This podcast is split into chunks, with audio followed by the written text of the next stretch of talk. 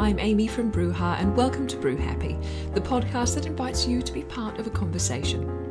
We're looking at how marketing companies and professionals can consider the bigger picture rather than being entirely focused on copy, product, and deliverables, and all in the time that it takes to brew and enjoy a cup of tea or coffee. So pop the kettle on and we'll get started.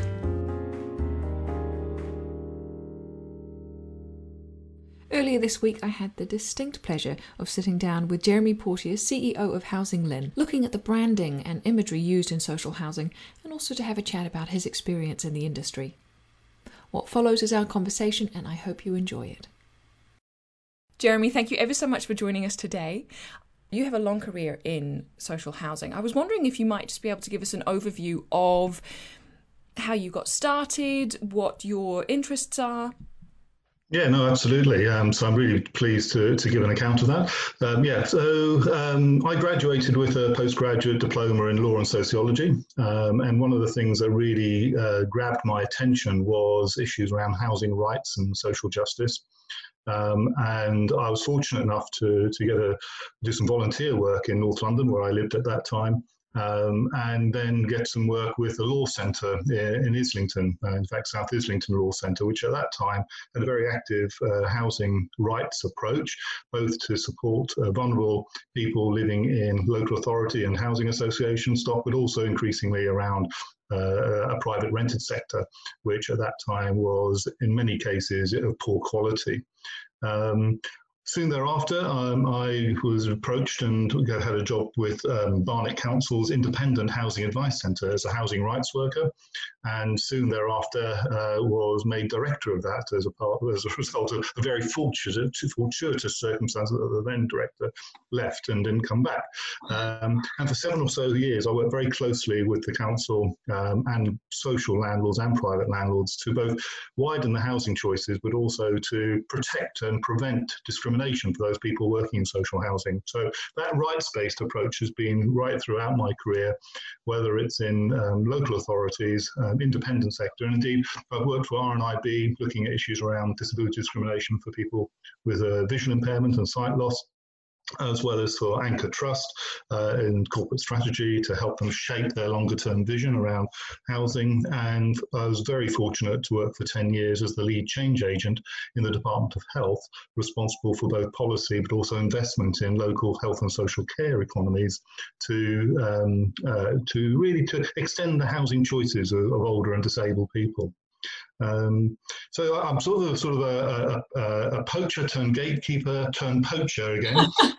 in that the, the Housing Learning Improvement Network was born out of the Department of Health days, and in fact, for, for 10 years, in order to uh, ensure the implementation of policy and investment decisions that we were able to make. Uh, we wanted to support through knowledge exchange, service improvement, and peer to peer engagement um, how to develop and transform local housing supply um, through um, a, series of networks opportunities. And the Housing Learning Improvement Network was the genesis of that. Uh, and since leaving the department, um, uh, we have ma- managed to retain that independently through crowdfunding and some fee income work. Fantastic. So that's a very rapid sort of uh, career pathway. Social housing is a delicate subject um, in as much as we are talking about people's lives and the very precious space that is their home. And especially as we are increasingly talking about an aging population um, and those with health needs, there is a lot to take into consideration with that there is a lot to do with branding and imagery that has to straddle both the corporate element of social housing, but then also this sensitivity. What are the changes that you've seen throughout your time in, within housing around the branding and the imagery that companies and authorities have used? Yeah, that's a really good question. Um, I think over the last 10, 20 years, there's been um, a shift in thinking around housing as a uh, meeting the needs of people who are highly dependent. Uh, in social housing to one which is around understanding the lived experiences, the lifestyles, and the living, um, and how to enable people to live healthier and well in the housing stock. Um, uh, and as a result of that, think of it not just as a, a typical landlord function, but how we both improve the stock we have, repair and maintain it, uh, but also adapt it to meet changing circumstances over an age. So social housing providers have been really important. And bear in mind, you know, so our social housing in the UK is probably one of the biggest public assets we have. Uh, while a lot of it has uh, experienced uh, sell off through right to buy, and we've looked at tenure diversity, um, we've actually enabled a, broader range of choices. And as a result of that, we've had to look at the way we brand and market that to reflect both a, a broader range of customer wants.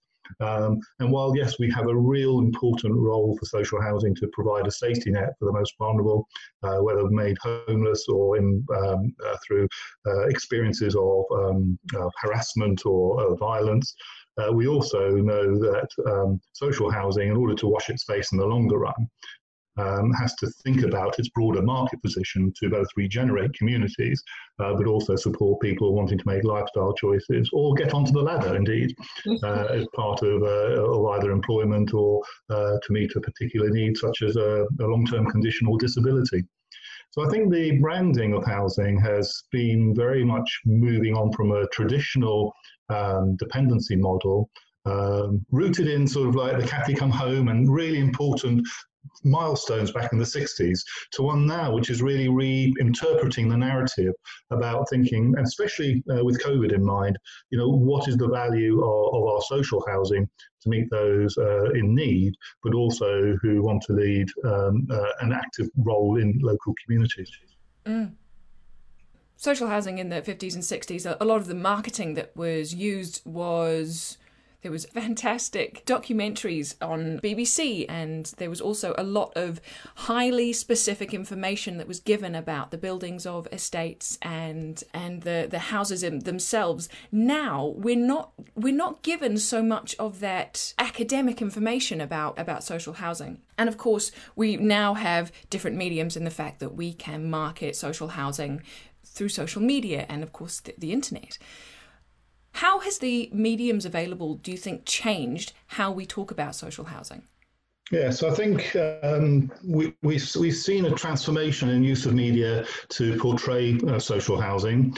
Uh, we've, we've, you know, the classic 50s and 60s sort of um, looking at the squalor, the poverty, uh, the sink estates was a, was a term often used um, in our housing and the disrepair.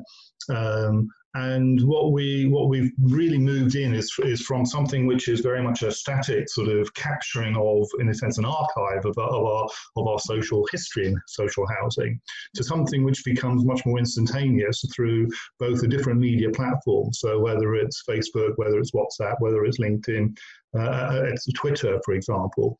Um, but I think the other side of it is it's also the use of digital, and again, COVID has really exposed this uh, significantly. Has meant that the relationship with our customers, uh, the residents, the tenants, uh, the lessees in our social housing, uh, there's an opportunity here to be much more actively engaged uh, both in terms of the way we communicate to them about their housing options, around their housing rights, what their um, duties are and responsibilities are, but also what the responsibilities are of the of the landlord, um, as well as how we can encourage and enable people to be more resilient, to uh, both uh, take control over the types of social housing they live in, either their own home or be participatory through tenants association, residents association, or indeed any further civic responsibility so um, there's some really good examples um, through COVID where we've seen uh, local housing associations and social housing providers, especially in the older people housing market, create Facebook groups so that residents can be kept informed about what's going to happen about the use of their lounge or visitors or safeguarding issues or you know coping with bereavement, mm-hmm. um, as well as things like um, social landlords um, sharing opportunities through COVID for participating in social networking online. Um, so whether it's uh, singing or distributing food and the like. So, you know, I think social housing um, is a really great time for reinventing itself.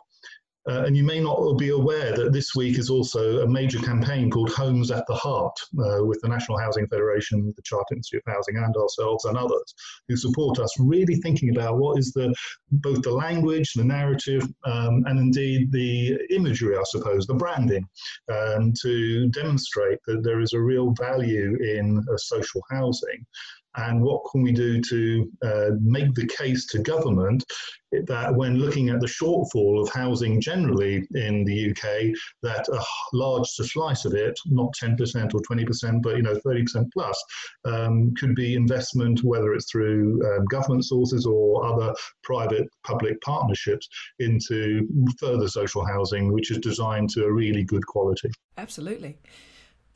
Over the years, you have been involved in some really quite amazing projects. A lot of them are very much focused on enriching the lives of the tenants and those living within within the project. So the settings and the and the target market for each of those projects would have been different.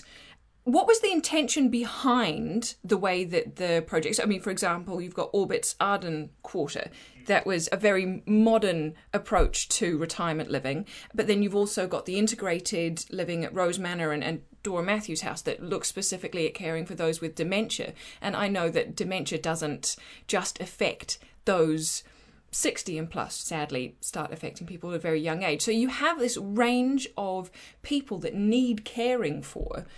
How is it that you go about? Marketing seems like such a sterile word when you're speaking of people's lives, but how is it that you go about talking and sharing, getting people to know about these projects? Yeah. Look, um, I'm, I'm very fortunate and running a network, we, we are able to capture a lot of practice that's happening and shine a light on that. And there are thousands of amazing projects and individuals out there working in our sector who um, are doing it because they just know it's right what they do, yeah, but aren't even thinking about how they market or promote or feature what they're doing. Yeah. We're, we in the network are lucky that we can uh, pick up on some of these. So you've mentioned three in particular. So, for example, um, the Arden Quarter in Stratford on Avon. Um, you know, the sort of what I like about that is not necessarily the, the assisted living and extra care scheme that's been developed as part of a wider regeneration of the old cattle market there.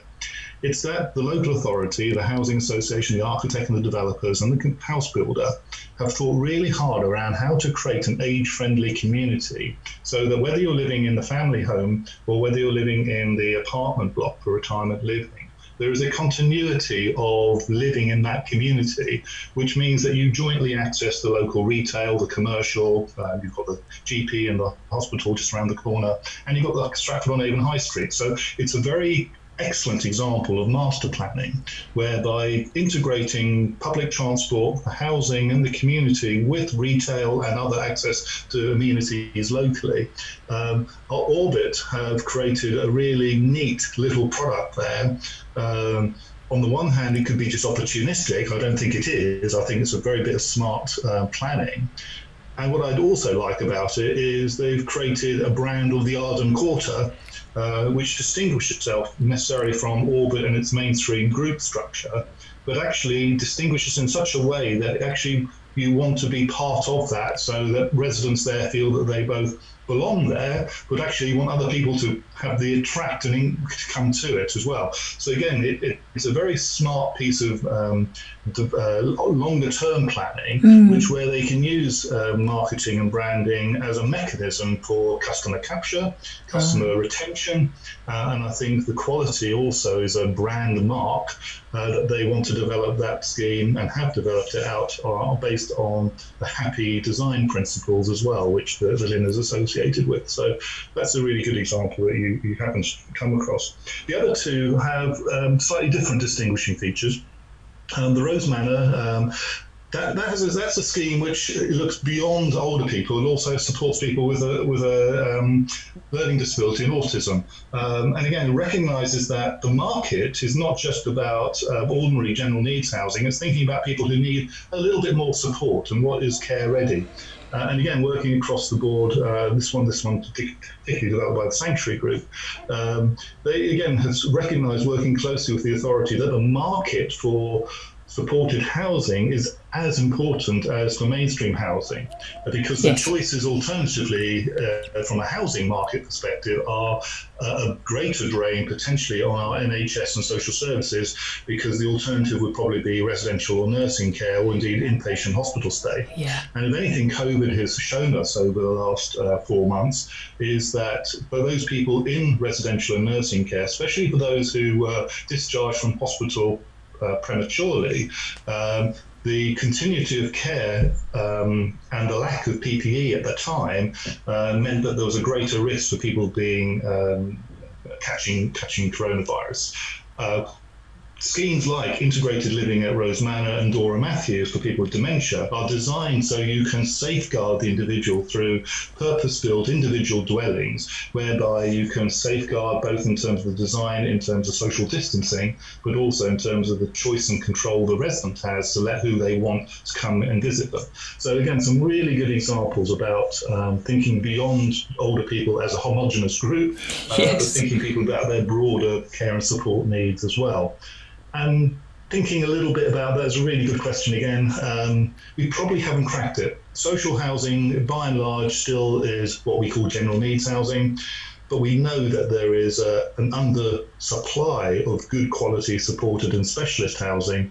And part of the work that LIN does with other trade and professional bodies is to champion what's best in class. And part of that is for us to kite mark uh, brand, but also I think give greater consumer protection and understanding what the quality standards are for both what's being delivered, how the properties are maintained mm. and operated, as well as what the future build look like, especially bearing in mind not just COVID, but also things like climate change. Yeah, of course. And with the uh, Green New Deal being so current right now, it's, it's going to be a fascinating thing to, to watch.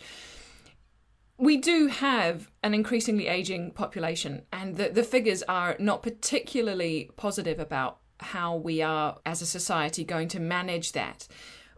What do you see the future of housing to be in the UK. We have, I feel, as an industry, we have responsibilities to meet the compassionate needs of the people that are going to be living in those houses. How do you see us doing that? Well, look, uh, I think we need to be. Uh, I, my, my, if I had a crystal ball, uh, I, I, would be. I wouldn't be doing this job, but I feel I would be well, be well in. Um, no, seriously, we know that by 2050, 50% of the population in the UK will be over 50. So as you point out, there is a there is a rapid um, aging population. I want to dispel, dispel some myths in that uh, the majority of people living into later life will live well and healthily. Uh, mm. probably not for the last two weeks, three weeks of their lives. They will have um, comorbidities. They'll have some real possible challenging circumstances. But um, you know, there, there is there is a there isn't a tsunami. It's there's an organic growth, and the volumes obviously are, are substantial. Most of those uh, older adults will continue to live in their existing stock, so whether as home, home homeowners or in social housing. There will be some um, who want through choice, but also perhaps through uh, a health or social care need, will need to move to specialist accommodation. There is an undersupply of that specialist accommodation, but also there's an undersupply of wider innovative choices.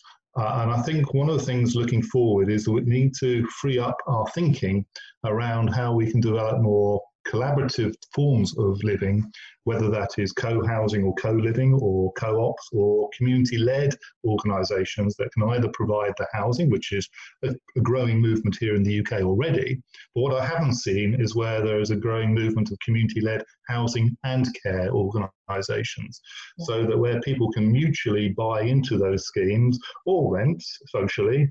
Um, and I think there are models that organizations like Housing 21, Orbit, and others are, are, exploring at the moment, which I think will be market leaders in 10, 15 years' time.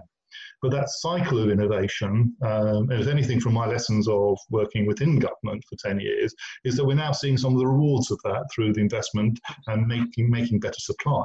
Yeah, okay. Um, what it may be is that we need to think about a future generation of housing for older people. Um, the government has been working on a project called Home of 2030, and I'm one of the judges for that. Uh, and I've been very excited to see the wealth of bids put in. Unfortunately, we could only shortlist six into the final stage, which have looked at both thinking about aging population, but also intergenerational communities as well. So people who want to live with other uh, broader multi-generation, intergenerational communities, and how our built environment as well as our homes have to adapt and change to take that into account. So I think our industry's responsibility is to be more strategic. We need to be smarter in how we invest, how we uh, fund, uh, and how we build out. And I think we could learn some lessons from our neighbours uh, in Europe um, as well as further afield. So I was privileged to to go to Japan in early 2000s to look at their housing investment and market plans. Uh, and spoke to many of the house builders who actually recognized that aging population would be an economic driver for them uh, going forward. Uh, and so they were building it into their corporate strategies and marketing plans. Um, and if, and in the UK, we haven't captured that imagination yet, but I would not be surprised if our major house builders would uh, come back and tell us that up to 30 40% of the build work they're doing currently are for social landlords uh, where older people's housing is part of it. Mm-hmm. Um, yeah, and, and, and, the other side, before I forget, is that we are expecting the government to announce uh, a planning white paper in the coming weeks uh, or days even. Um, what would be great is if we could see some incentives in the planning system to encourage local authorities to work with their social housing providers to better understand the demand for housing for older people across all tenures, but particularly social housing, so that the planning system can be used to uh, better market uh, opportunities for landlords to come in and invest into local um, housing economies. Mm. Yeah, absolutely. Well, yeah, no, that really will be fascinating to read when that comes out.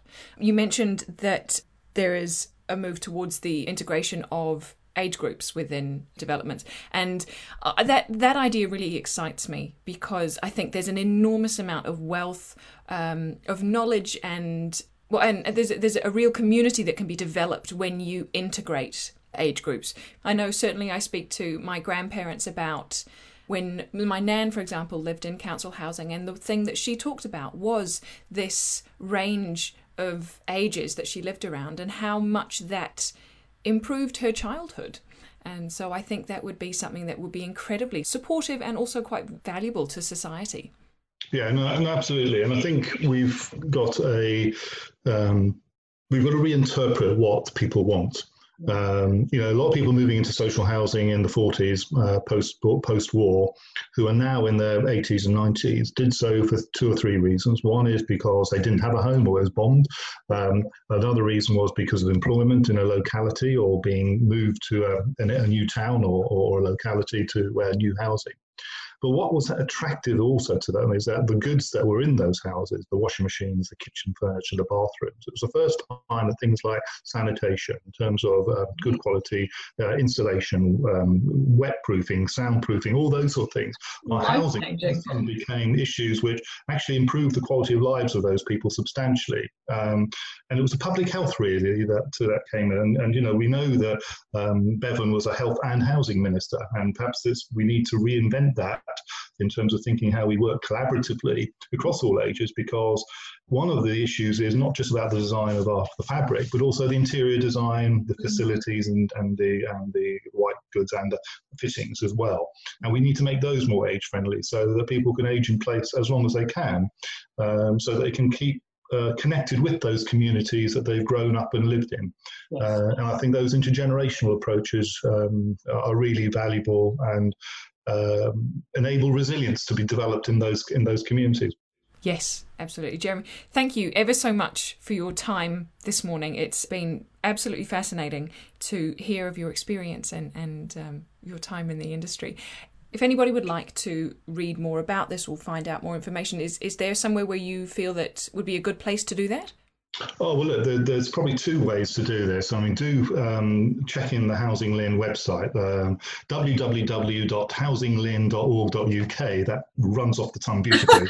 we, have a, we curate a dedicated um, web page uh, and a number of resources on the very things I've been sort of referring to this morning. Right. Uh, the other thing to keep up to date with the latest um, sort of intelligence uh, and information, either follow us on Twitter at HousingLIN um, or sign up to our weekly bulletin where we provide a roundup of what's hot topics in this sector for, um, for people, um, professional practitioners working in this field. Magic. Jeremy, thank you ever so much. I hope that the sun continues to shine over your weekend and that things warm up a little bit again. And it's been an absolute pleasure, and thank you ever so much. Well, thank you for your time. Really enjoyed it. Thanks for spending time, guys. I hope you enjoyed my conversation with Jeremy. If you have any questions or comments about today's chat, you can email us on podcast at bruhamarketing.com, or of course, you can at us on Twitter with at bruhamarketing. We've got rough transcripts of the episodes in this series on the Academy page of our website, bruhamarketing.com. That's where you'll also find links to articles and other interesting bits and pieces that I found while writing this series, should you want to read a little bit more. And of course, there's the links that Jeremy mentions as well. So I shall leave you to the rest of your day and look forward to sharing a couple with you next time. Till then, have fun.